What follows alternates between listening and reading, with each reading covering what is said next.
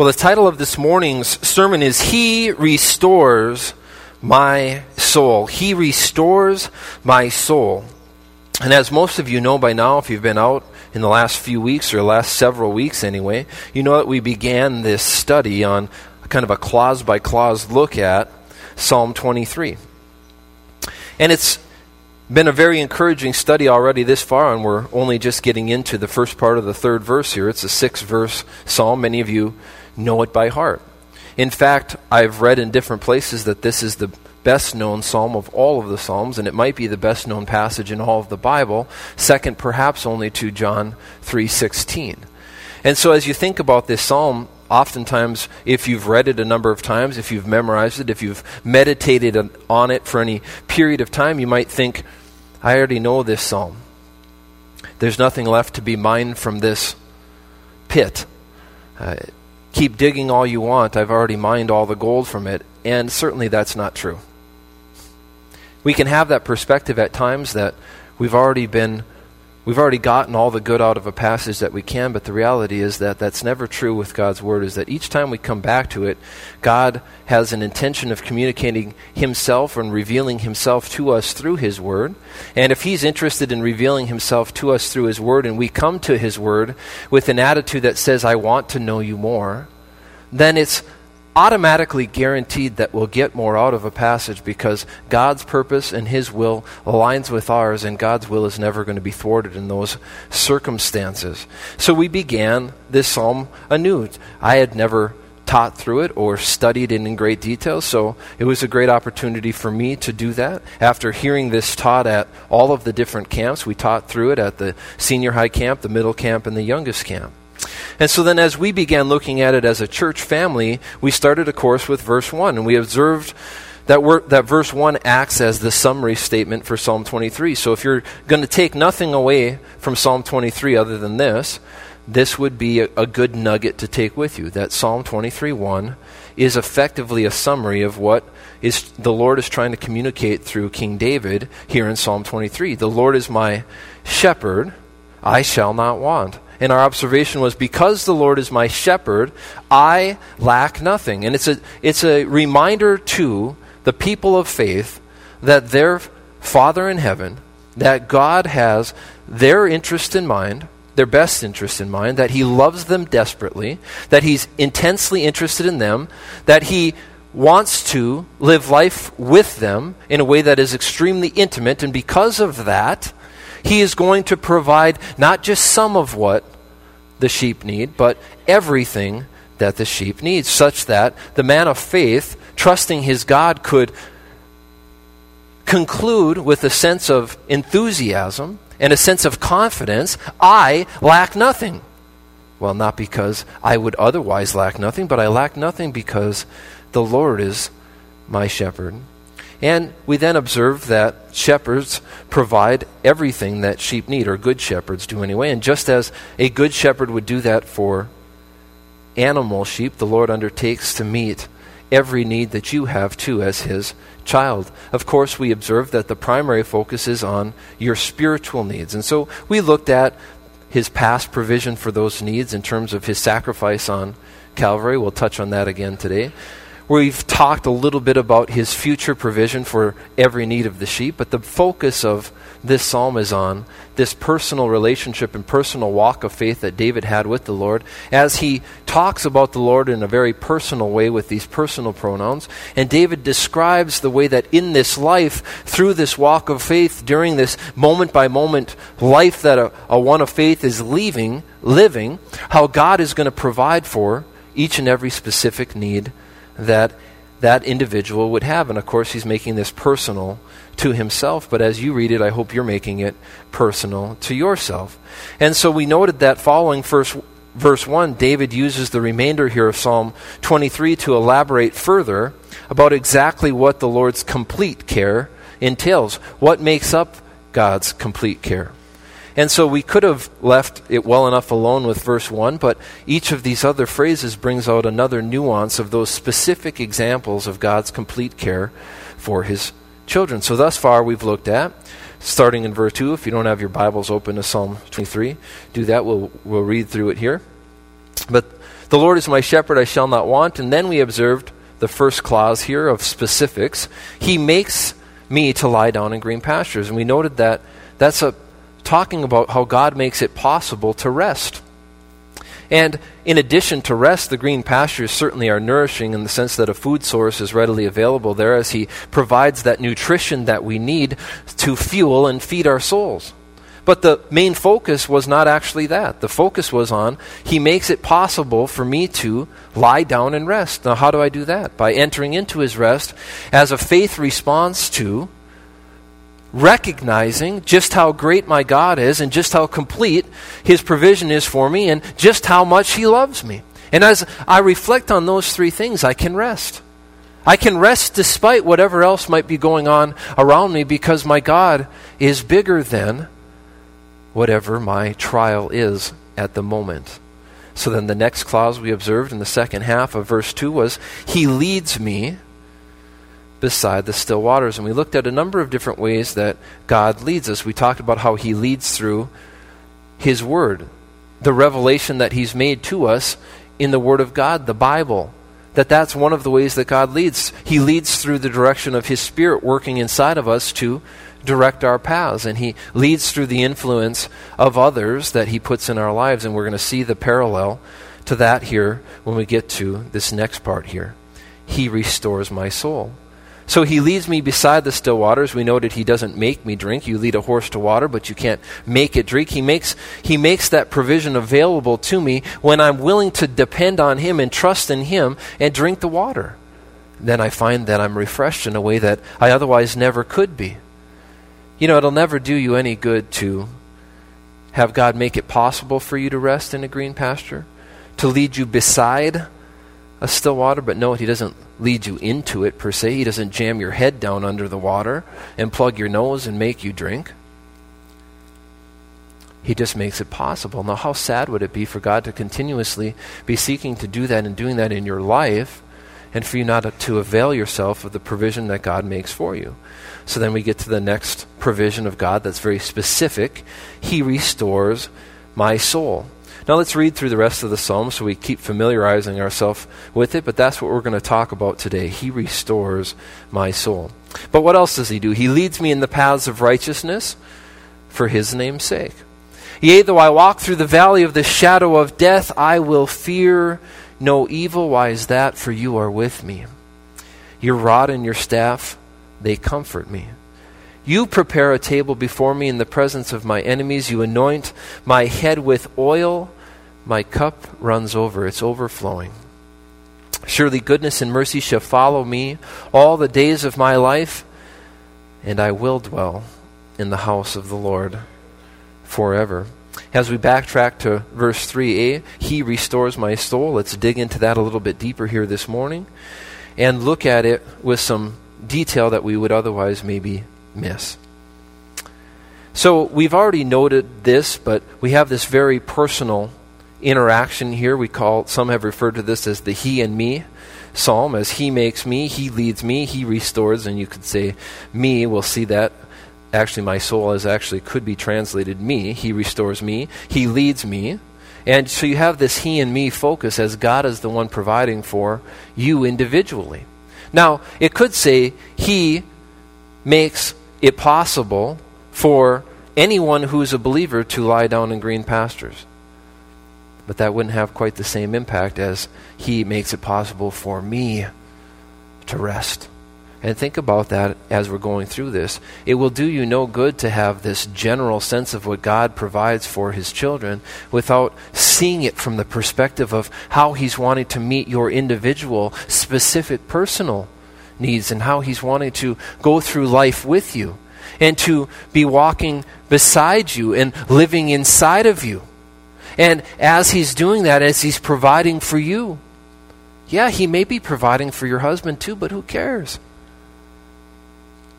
I joke. Of course, it's great that God's providing for the others and one another's in our lives, those that are close to it. Isn't it neat to see Him do that? Isn't it neat to see Him work? Isn't it encouraging to see Him do that? But it's far less impactful than that personal experience of saying, I'm seeing Him working in my life. So he is a continued reference to the Lord. The Lord is my shepherd. So that's God's personal name. We said Yahweh. So each time we say he here, we're really referring to God's personal name, Yahweh. So Yahweh makes me to lie down in green pastures. Yahweh leads me beside the still waters, God's personal name. Now, we didn't really, I didn't grow up using that word a lot because the King James Version translates well, the New King James translates it Lord, capital L, capital O, capital R, capital D. And so, as you think of Jehovah or Lord, some of these other translations for what that word Yahweh actually is, uh, it's not something we're familiar with, but it's kind of neat when you think about that's God's personal name. I can't even tell you I'm saying that right, so don't necessarily take that to the bank. Maybe go look that up on Google, but uh, Yahweh. And you think about that's my God's name. He knows me by name. He knows every head on my head, hair on my head. He knows every head on my head. That's kind of weird. he knows all of the different heads I have on my head. it's an alien thing. No. He knows every hair on your head. He knows absolutely everything that you're going through. There's nothing that has befallen you that God is unaware of as an aside, there's nothing that's befallen you that's unique to you either. Just remember that, that very often there's a lot of people who have gone through very similar things. And we were looking at that even in our Bible study on Friday morning, that God allows us to receive His comfort in trials so that we can comfort others with the same comfort that we had from Him. We have an ability to comfort others that are going through similar things in a relatable way that we are incapable of if we haven't exactly had that experience. Now, does that mean that we can't provide God's comfort or come along somebody and help lift them up or encourage them when they're going through a hard thing, even if we haven't gone through it ourselves?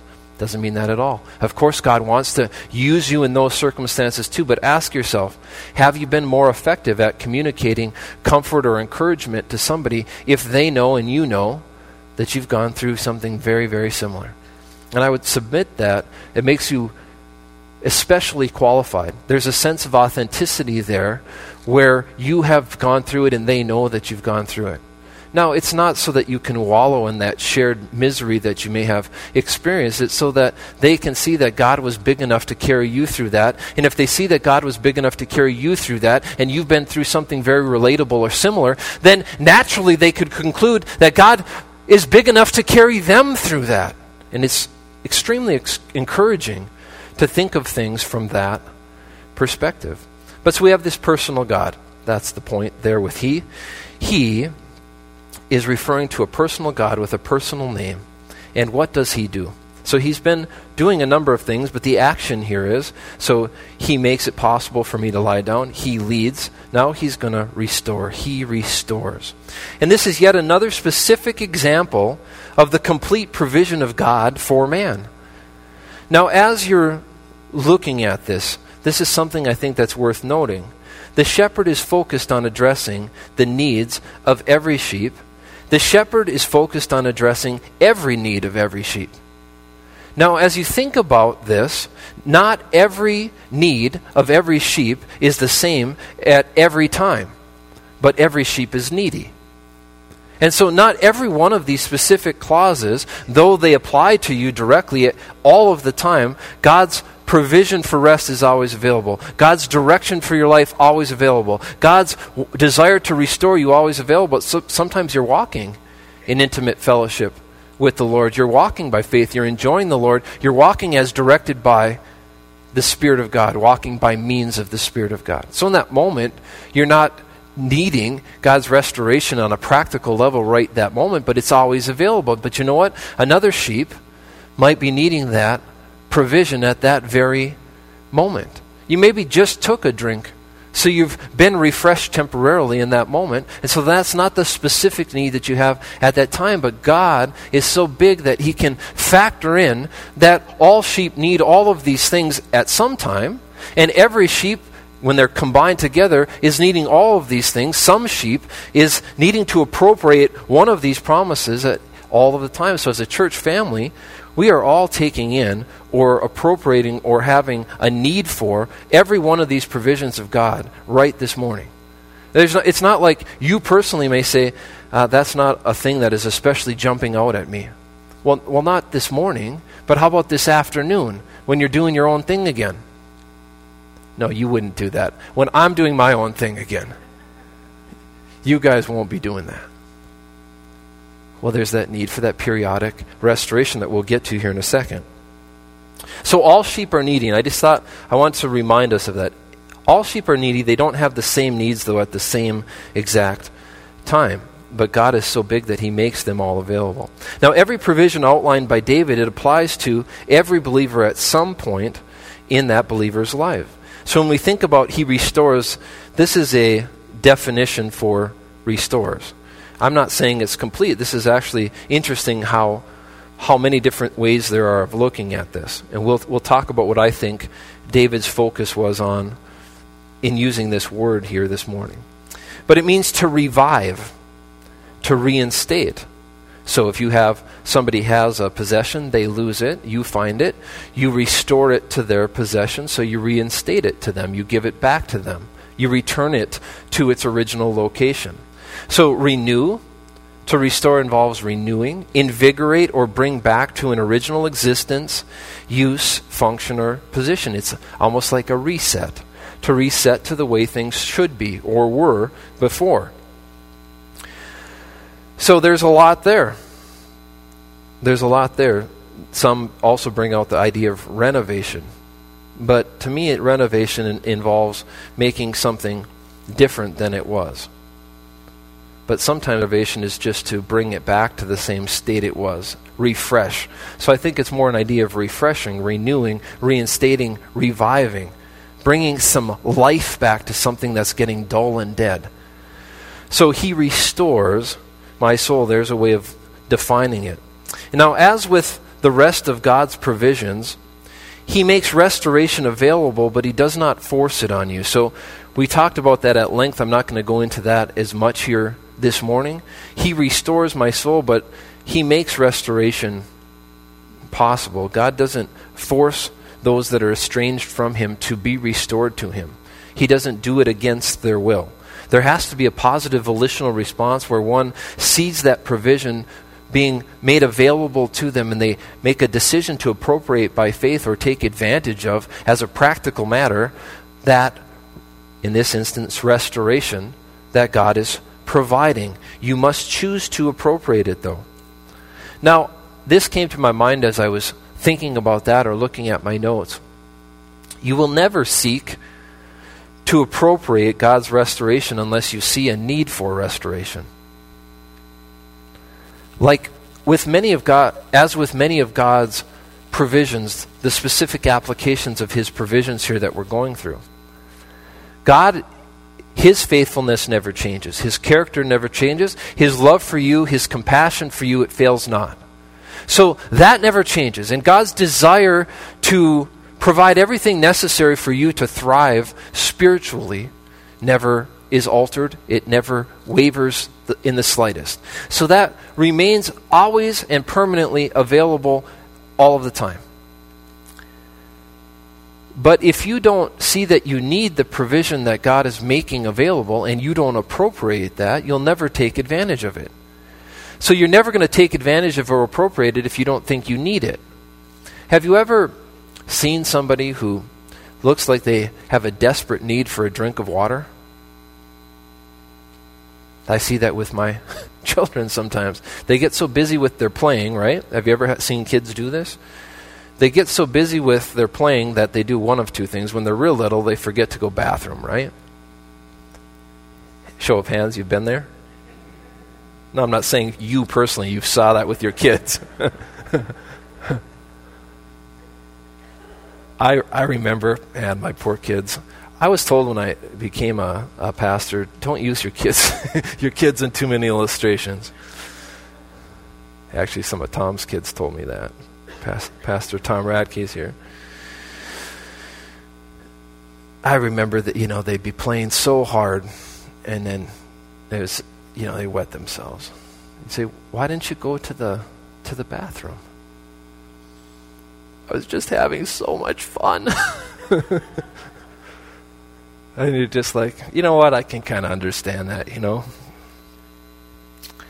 But the other thing they forget to do when they get to play too hard is they forget to drink water.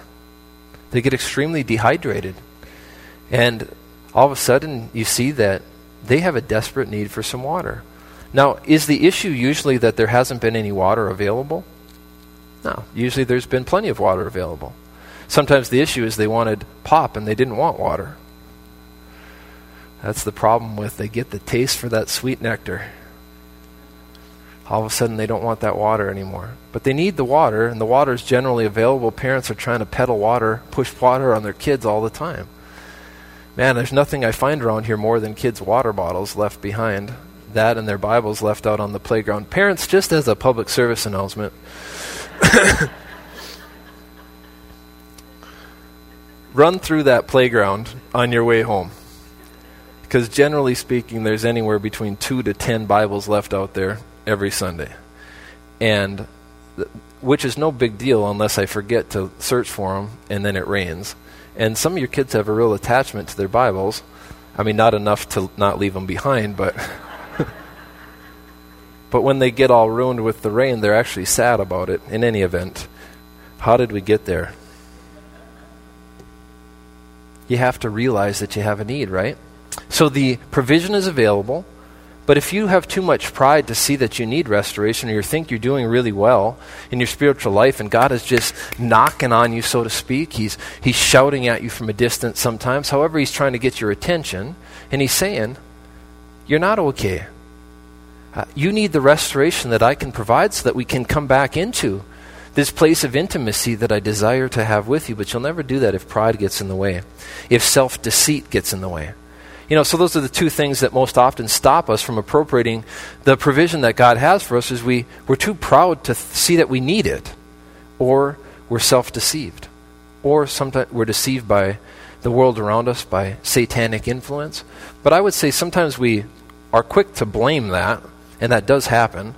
But I would say just as often it's our self-deception that's the real problem that we've determined that things are different or better than they are, we always have a more, spirit, a more positive evaluation of our spiritual well being than we ought to have.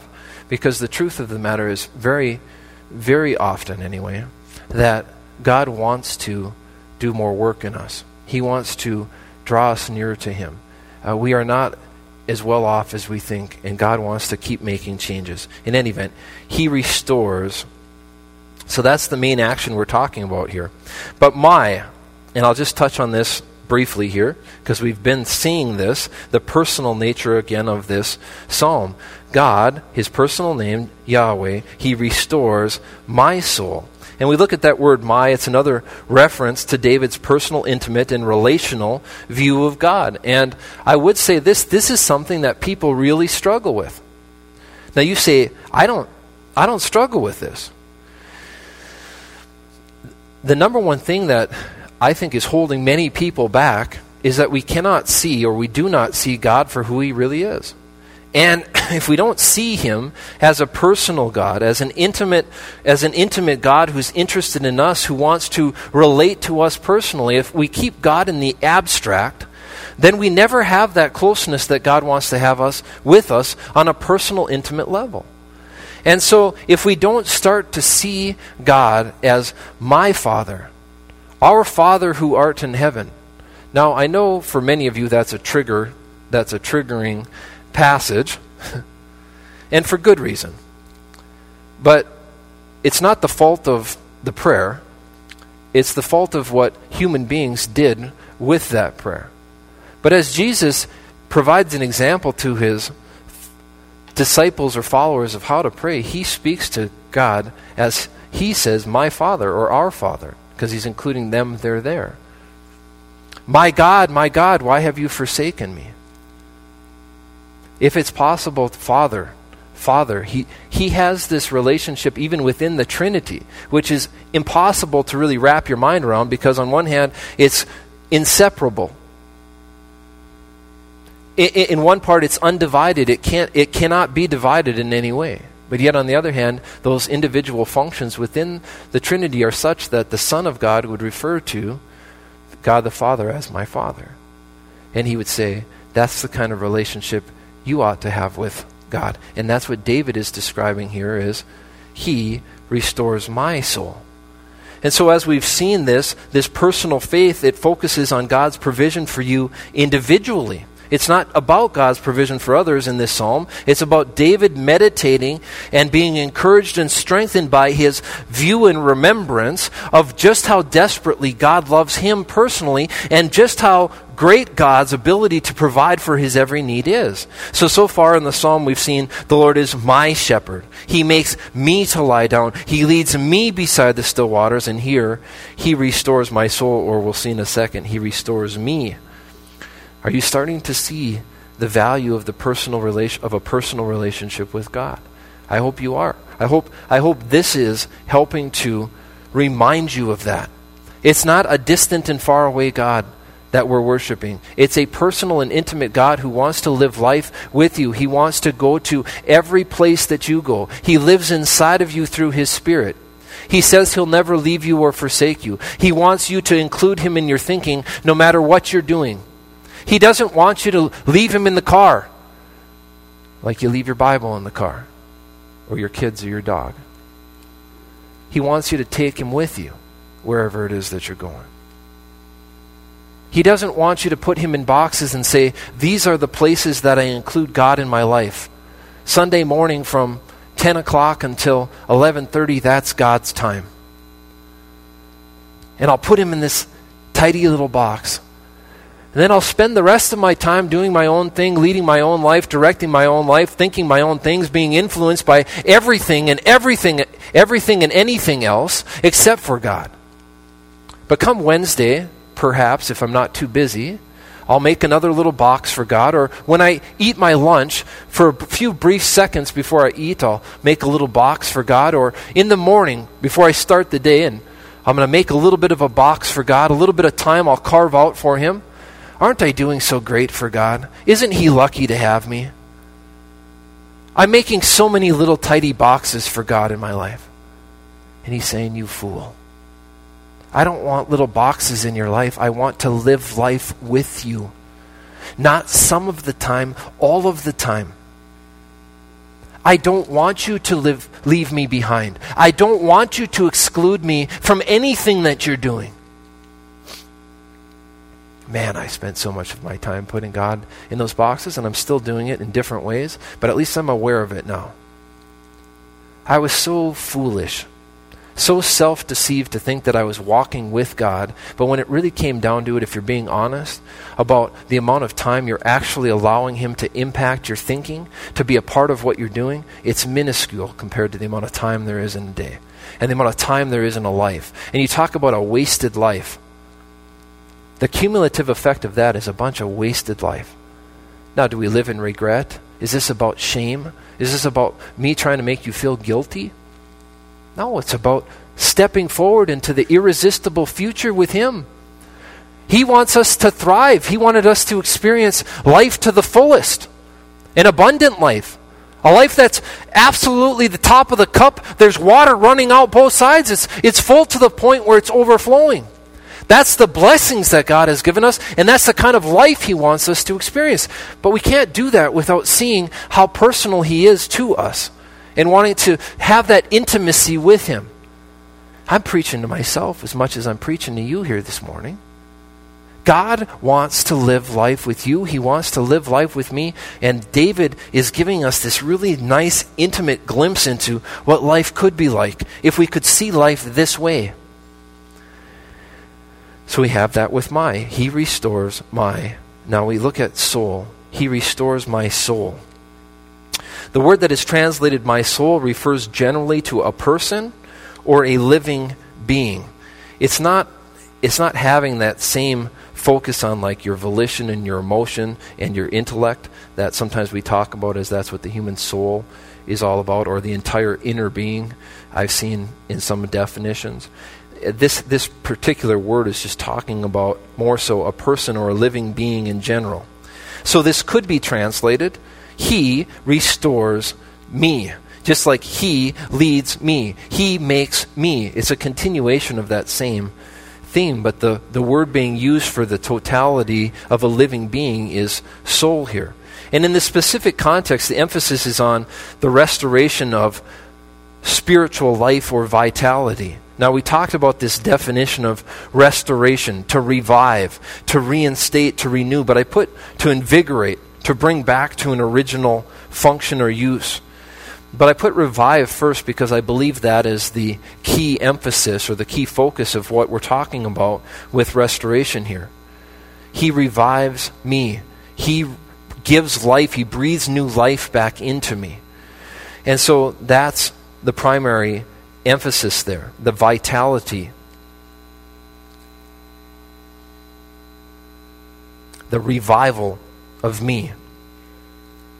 Now, the Good Shepherd revives the believer's spirit, life, and vitality, is sort of the idea. So he or she could continue the journey toward her final home. So the psalm ends with, I will dwell in the house of the Lord forever. David is talking about this walk of faith, this like life of faith. Christ, we would say Christian living in the church age, Christian living a, a life of faith, though. He's talking about that journey, and he's speaking about this idea that at times God needs to breathe fresh life into me to restore me, to revive me, so that I can continue on in that journey.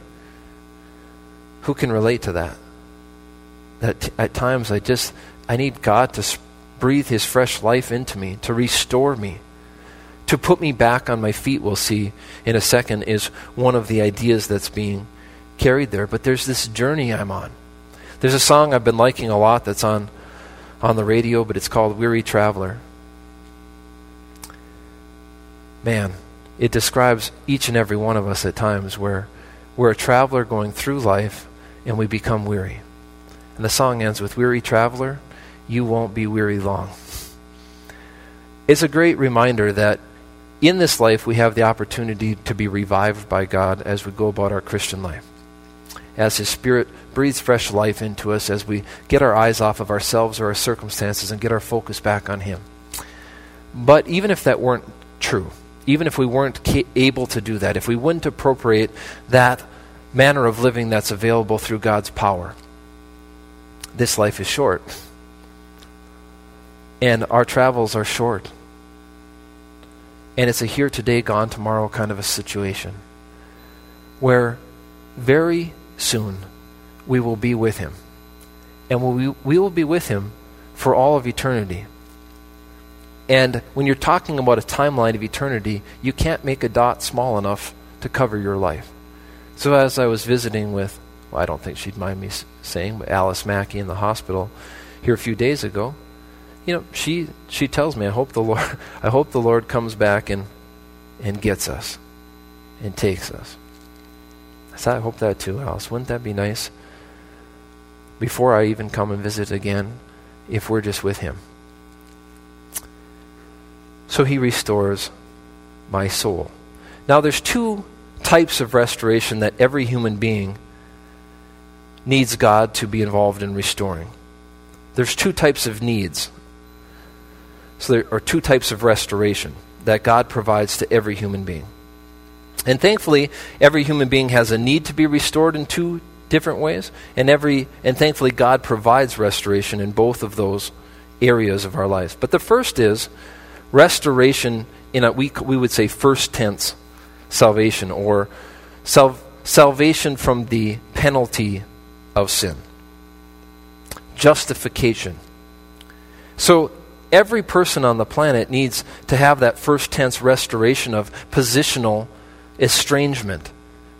And so, when we talk about the Word of God, the Bible talks about this predicament that mankind was born into, where they were born estranged from God. They weren't born near to God, they were born estranged from God as a byproduct of their identification with the race of a race of sinners or the race of Adam. And also as a byproduct of their own sinful choices. So for by one man sin had entered into the world, and death came with that sin or that separation from God. And then death had spread to all mankind because all sinned. So a sinner by birth and a sinner by choice, but that sin had interfered with or had estranged mankind from God because God, one of his many characteristics was he was completely holy. And being completely holy, he couldn't be in proximity to sin, he couldn't be tainted by sin. You couldn't mix any sin with God's holiness and God would and, and God be able to still remain holy. And so sin separates. That's a statement that you could say about as a fixed truth from the Word of God. And so there was this estrangement between God and man that had to be restored. And restoration, it involves being brought back to a place of peace, rest, and intimacy. So we've been talking about this idea that restoration involves being brought near to God again or being able to experience that intimacy with God again, to be set back on your feet and redirected back into this life lived with Him. But if sin was separating mankind from God, mankind couldn't live life with God unless something was done about that sin. And the problem is that there's no peace of God unless there's first peace with God. And so you talk about this intimacy of relationship or this peace that or rest that God makes available to his children. You can't experience God's peace or this rest with God unless you first have peace with him. You can't experience the peace that God provides, I should say, unless you first experience peace with God. And peace cannot be experienced while you're estranged from God. If God is the source of all peace and all comfort and all rest, while mankind remained estranged from God, there could be no rest, there could be no peace. But God makes that positional reconciliation possible. He made that possible through the work of His Son, Jesus. He restores the peace. At the be- in the beginning, everything was perfect. God looked at everything that He had created, and behold, it was not just good, it was very good. It was perfect. There was no taint of sin on His creation or His created being. Adam and Eve.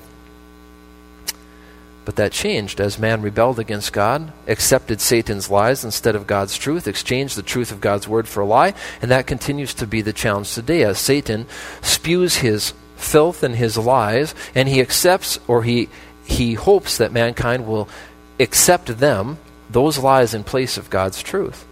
But it caused that estrangement. So what was close all of a sudden became estranged because of the taint of sin or the, the consequence of sin. But God, He made a way to restore that. We're not going to touch on this a lot this morning, but here's one verse that talks about how mankind can have peace with God and how God fixed this problem through the sacrifice of His Son. So, therefore, having been, or since we have been, justified by faith, we have peace with God through our Lord Jesus Christ. So, what was the solution to man's problem? Well, if sin brought separation or death, and if the just debt that was owed for sin was death, and if God in his justice, he could not overlook sin, he could not overlook a debt that was owed, then the only alternative was the only option was that either mankind would have to pay their own debt or somebody else would have to pay that debt in their place. And so, God, in His love, He didn't want any human to have to pay that debt. He said, I'm going to pay that price. I'm going to pay that debt for you by dying in your place. So He became, Jesus Christ, became sin for us who knew no sin, so that we could become the righteousness of God through faith alone in Him. And so God sent His only Son to become the satisfying payment for our sin. And Jesus, the one who was innocent and spotless, who John the Baptist, when he first saw him, referred to as, Behold, the Lamb of God who takes away the sin of the world, that Lamb, that spotless Lamb that had been pictured through all those animal sacrifices for all of these years leading up to the cross, that innocent Lamb had been a picture of the sacrifice or the death of an innocent in the place of the guilty. And so, as God, through the substitution of his Son, as Jesus died in the place of the guilty, he was spotless. He was innocent, and as He shed His blood and He paid that debt that was owed, He did that for you and I. And this is about restoration. This is about mankind who was estranged from God having a substitution come along to take their place, to die in their place, and to pay that debt they could never pay, but yet that they all owed. And so, as Jesus died in the place of mankind was buried and he rose again, he didn't do it for any sin on his part or any flaw on his part. He did it because of your sin and because of my sin. And when he hung on that cross, he didn't he wasn't hanging there for other people, he was hanging there for you. Yes, he was hanging there for all of the sinners and all of the sin of the world, but he was hanging there specifically for you, dying for me, dying for me. There on the cross, he was dying for me. He was dying in your place So then, how do we get in on this? How do we get a hold on, of this? When we're talking about positional restoration, how can one who is estranged from God be restored to God? Well, it's through the sacrifice of Jesus Christ. We see that very clearly right here.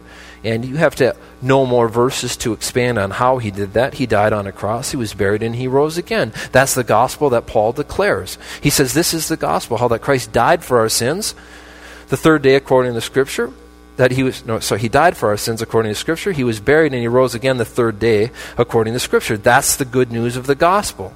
But how do we get in on this? We're justified or declared to be in a right standing with a holy god on the basis of the substitutionary death of jesus christ by faith. That's the only way you can get onto this. What must i do to be saved we see in Acts chapter 16, verse 31, and the response believe on the Lord Jesus Christ and you will be saved. Faith and believe are interchangeable. It means to be convinced so as to put your trust in something or someone. So the question is do you want to be restored positionally to God? And the answer is the only way that you're going to do that is through faith in the finished work of Jesus Christ on your behalf. And the Bible goes on to say, It's not of ourselves, it's a gift from God. It's not of works, lest anyone should boast. You can't add to something that was already purpose, perfect. It can't be a gift if you're working for it. It can only be a gift if it's received freely by faith. Again, being persuaded or convinced to put your trust in Jesus Christ. And friends, that is the gospel. So the peace of God can now be enjoyed by the child of God.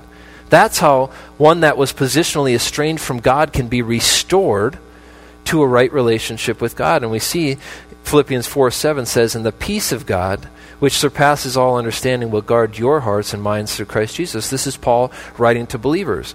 Now that they have peace with God, they can experience the peace of God because they're children of God.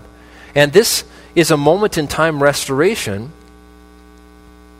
that has permanent results. The moment you decide to put your trust in Jesus Christ, you're now positionally restored to a place where you can experience intimate fellowship with God. You're now that moment sealed by his spirit you're born into his family and he says i'll never let you go. And john can say behold what manner of love the father has bestowed on us that we should be called children of god. You can now go through life saying i'm god's child and he'll never let me go. And uh, now, on a practical level, you can experience God's peace, which we'll get to, to now because of God's sacrifice on your behalf and you're having accepted that through faith. So the question is have you experienced positional restoration with God? He restores me. He restores me at a point in time so that I can be set free from the consequence of my sinfulness. Have you trusted in Him? You can do that right where you sit today. The question that you ought to be asking yourself is if the gospel is that simple that God, through the provision of his Son, did everything that was necessary to rescue me, and all he asks in rest- return is that I would believe or accept that or be convinced to put my trust in that, what's preventing me from doing that? The Bible says that today is the day of salvation. What's, what would be stopping you from doing that? It's free, it's available. Will you grab a hold of that? Will you accept that or take that? You can do that in the quiet of your own heart. You don't have to tell me about it. I hope you do. That'd be exciting. But keep it to yourself if you want. You don't have to come forward here. You don't have to say anything or do anything. In the quiet of your heart, put your trust in Jesus Christ and what He did for you on Calvary. In that moment, you can know for sure where you, where you will spend eternity. You will spend it with Him in heaven Surely goodness and mercy will follow me all the days of my life, and I will dwell in the house of the Lord forever. We need to move on. So, the second part of this, the second type of restoration, so we had positional restoration that was necessary at a point in time. But now, the second type of restoration that's needed is practical restoration. Restoration from the practical estrangement that happens as a result of the ongoing effects of sin in the lives of believers. So, although positional restoration is accomplished once and for all at a moment in time, practical restoration is periodically needed on a repeated basis. And I think the best picture of that that I've come across is Jesus when he's talking, he's wanting to wash his disciples' feet, and he's telling them, listen, you need to have your feet washed so that filth that you pick up from walking through the word from the world through the world can be cleansed off of your feet and there can be that restoration or that cleaning that takes place uh, as you want to intimately relate to me and so there's a misunderstanding there by one of the disciples saying well then wash my whole body and jesus says you've already had you've already been washed one who's been washed doesn't need his whole body washed again he needs his feet washed periodically. And that's the restoration that David's talking about here. So I couldn't I couldn't not talk to you about positional restoration because you can't even be a sheep in God's pasture if you don't understand that you need to be restored at a point in time from that estrangement that you have from God as a result of being born into a race of sinners and sinning yourself. But this is really the focus of this verse here is this restoration on a periodic level of this relationship, this intimate fellowship with God on a day to day, practical kind of a basis. So then the question becomes why do sheep, and that's just a metaphor for people, why do people need repeated restoration? And one of the, there's a few reasons, and there's a lot more you could get into, but because sheep stray, that's one of them. Because sheep stray.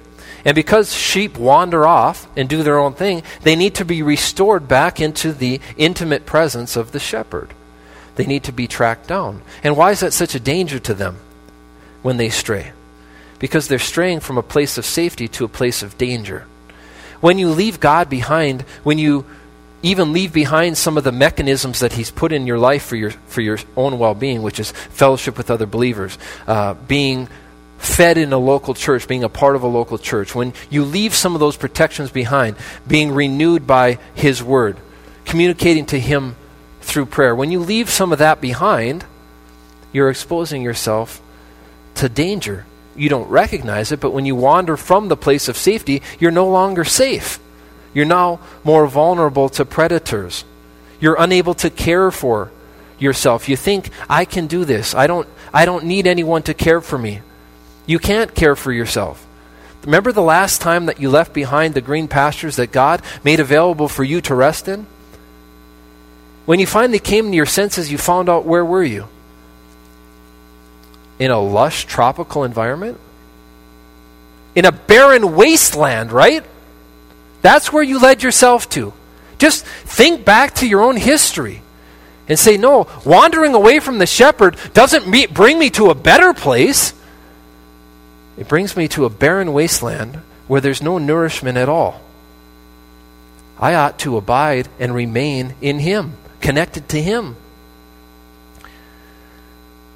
So you won't be able to provide that food, that water, that grooming that is necessary. You need God to care for your every need. Brush your hair. Make sure you take a bath. Tell you that's too many popsicles. You need that leading in your life, that direction in your life. Now, with sheep, I thought this was hilarious. When sheep wander off, they get into real problems. They become very, very vulnerable. And if they wander off for long enough, it's a life and death situation. I want to in- introduce you to a guy named Chris.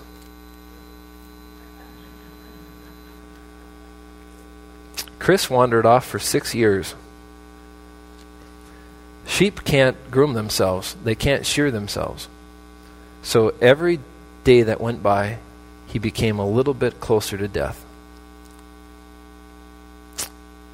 Because he added a little bit more weight. And as he stayed apart from the shepherd, and the shepherd wasn't there to care for him, he added a little bit more weight he was carrying, a little bit more burden he was carrying, a little bit more weight, a little bit more burden. This is the biggest sheep that's ever been recorded in terms of he had 95 pounds of, of wool on him.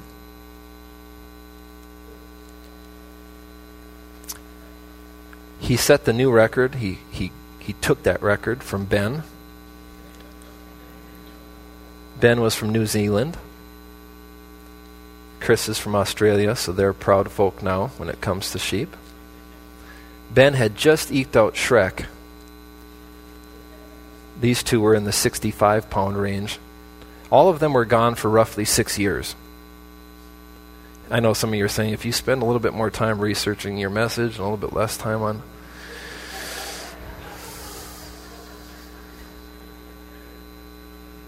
Sheep don't do well when they wander off. That's the point. And it's funny, but all of these sheep were on their last gasps of life when they were found. And the stories are kind of remarkable of how they ended up getting rescued. But they weren't healthier for it. When they wandered away from the shepherd, it, life wasn't better. They just kept adding more and more weight, getting more and more bogged down, being more and more vulnerable. If they had fallen over, they would have never gotten back up. And these, these three happened to make it, but there's countless examples of those that wandered off and didn't make it. I picked these because it's kind of lighthearted and they became kind of celebrities. They really did. People were taking pictures with them and whatever. They were in the news. But many, many of them that didn't make the news, they're it's because they died in that wasteland as they wandered away from the shepherd. The other reason that sheep need to be restored and why it's important that they're restored is because sheep become sickly and weak.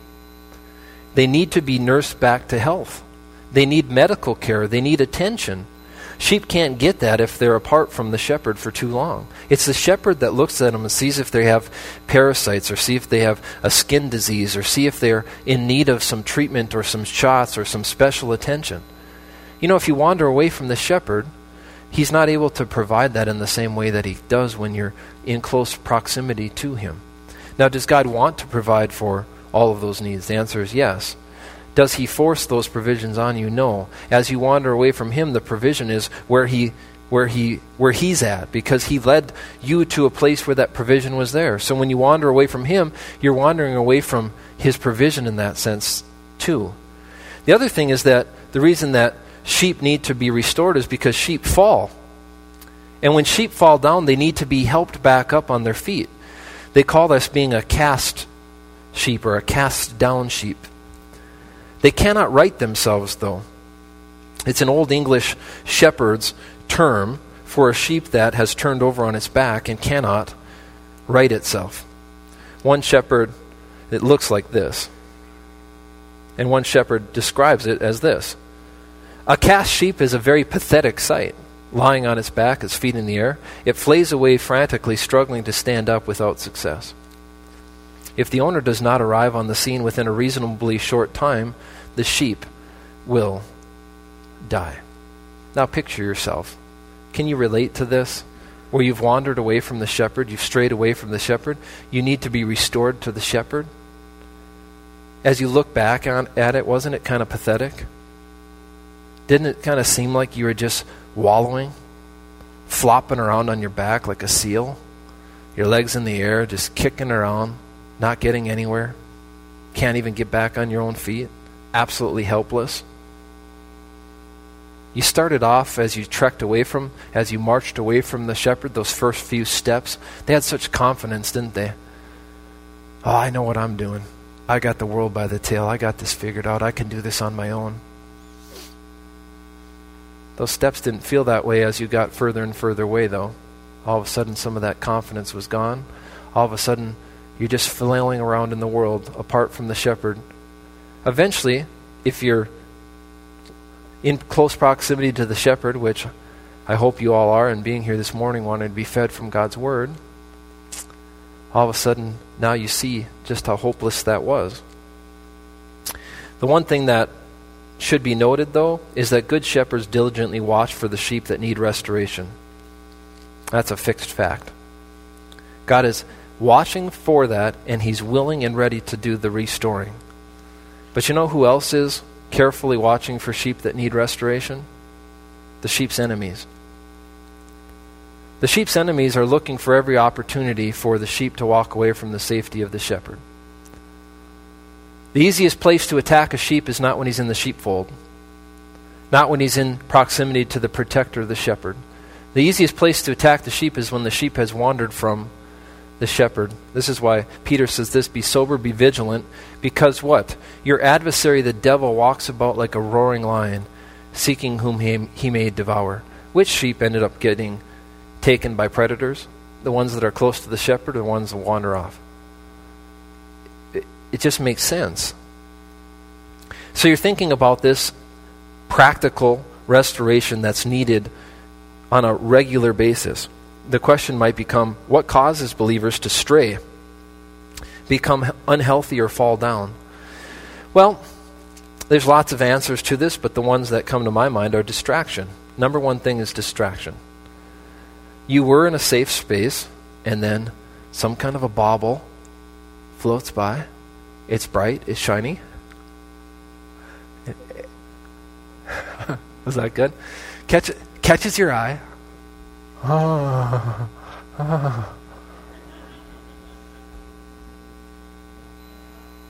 Right? Now, it's shiny and it's bright and it's flashy, but it's fake and phony and it absolutely cannot satisfy. How do we know that? Been there.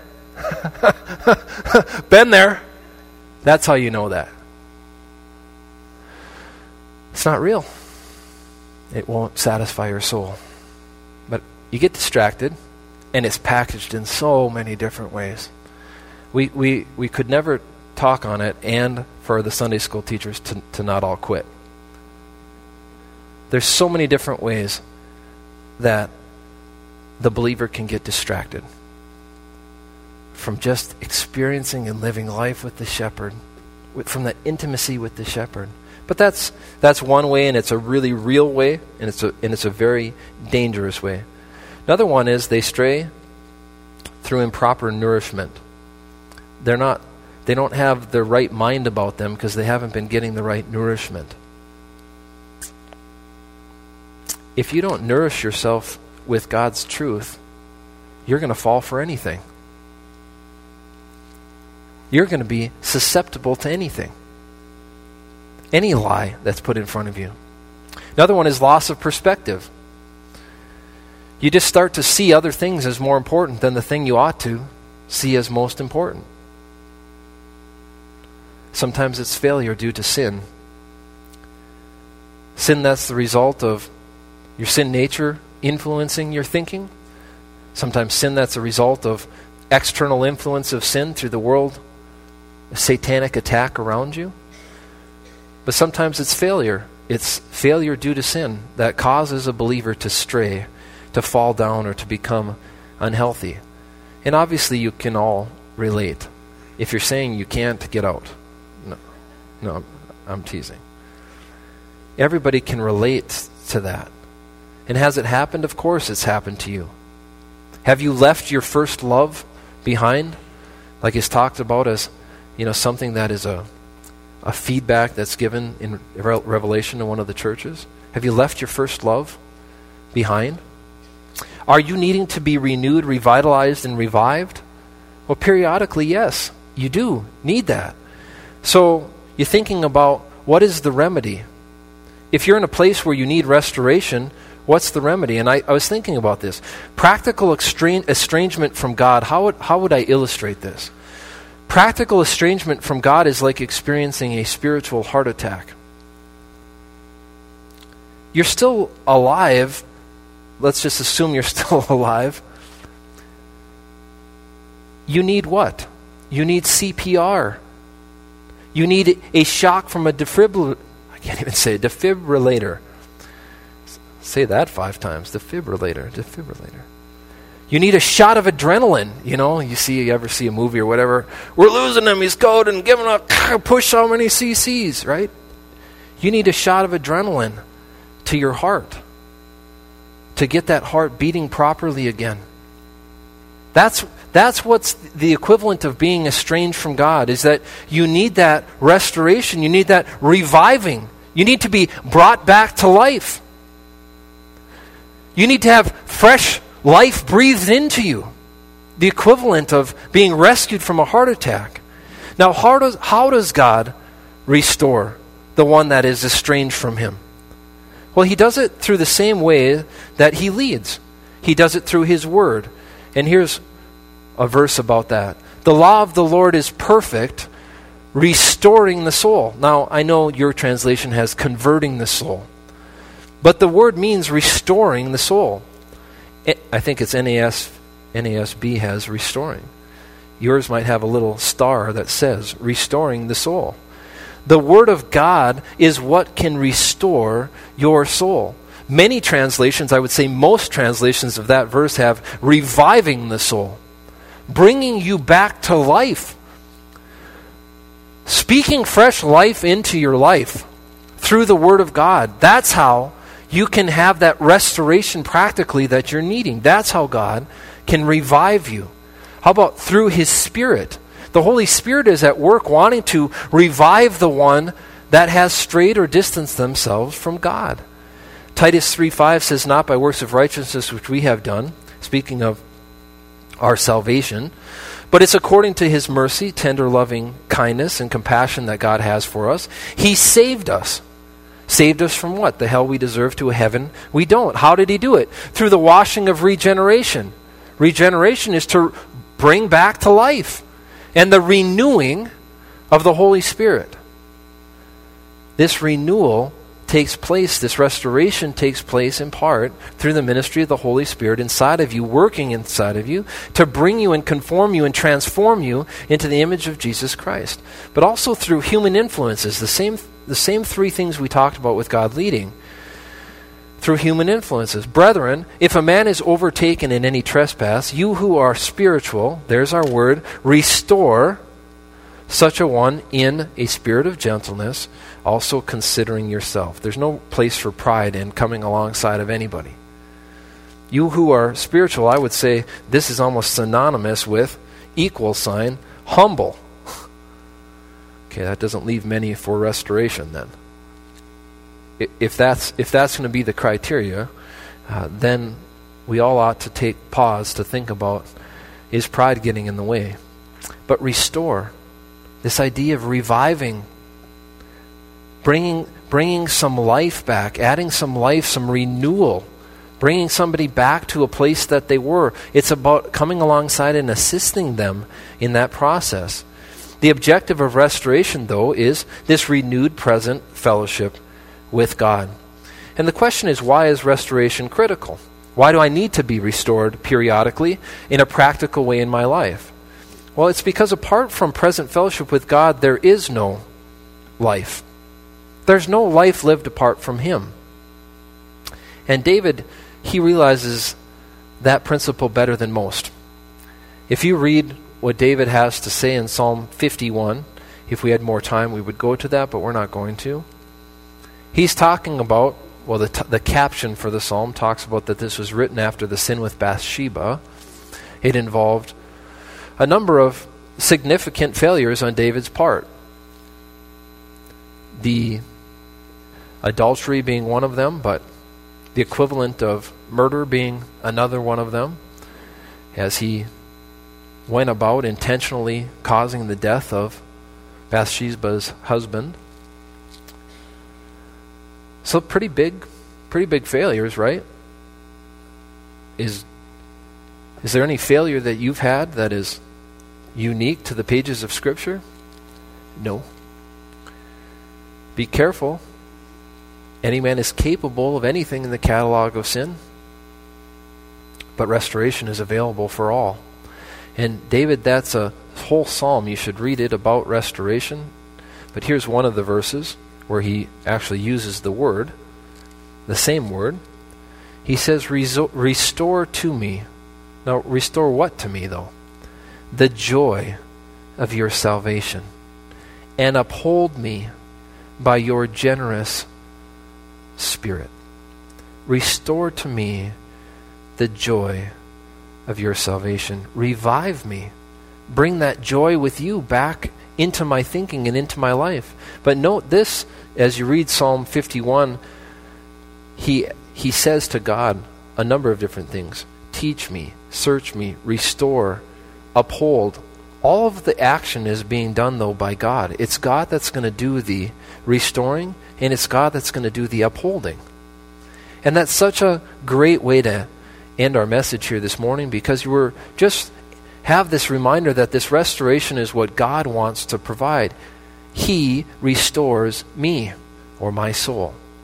He restores me. I don't need to restore myself. I don't need to revive myself. I don't need to breathe new life into myself. I don't need to give my own heart a shot of adrenaline. God wants to do that for me if I will just allow that to happen. If I will avail myself or appropriate by faith that restoration that God periodically wants to provide me in my life. That's the idea. See, God wants to restore and revive you when needed. Will you recognize when you need fresh spiritual life breathed into you? Will you recognize that? Pray about that. Lord, search me and know me and reveal to me any wickedness that's in me. But go beyond that. Reveal thinking that has caused me to be living life apart from you. Help me to see that I need a shot of adrenaline to my heart. I need to be restored and revived. And will you allow God to jumpstart your heart through His Word, His Spirit, and the people that He's put in your life? Now, I'll tell you this the alternative is bleak. If you will not avail yourself of the restoration that God periodically wants you to have in your life, it's the spiritual equivalent of being a cast sheep, flop, flopping around on your back, flailing your legs, with no hope for rescuing yourself or righting yourself. Vulnerable and helpless and in a death like experience lived apart from Him. That's the alternative. So, I, in my own life and in your lives, I pray that you would allow the Lord to restore you and restore in you the joy of His salvation. Let's pray. Dear Heavenly Father, thank you for your Son. Thank you for this time we could spend together in your Word. Thank you that you're such a big God who loves us so desperately. Pray that we would not distance ourselves from you, stray from you, run away you, from you, think we know better than you but that we would draw nearer to you, that we would see that you're the one who can provide a quality of life that's worth living. Pray that we would seek to be restored when we get in a place where we've strayed from you. Pray that if there's anyone who is here who had never been restored positionally, that they would put their trust exclusively in the finished work the finished work of your son, the death, burial, and resurrection on their behalf. In Jesus' name. Amen.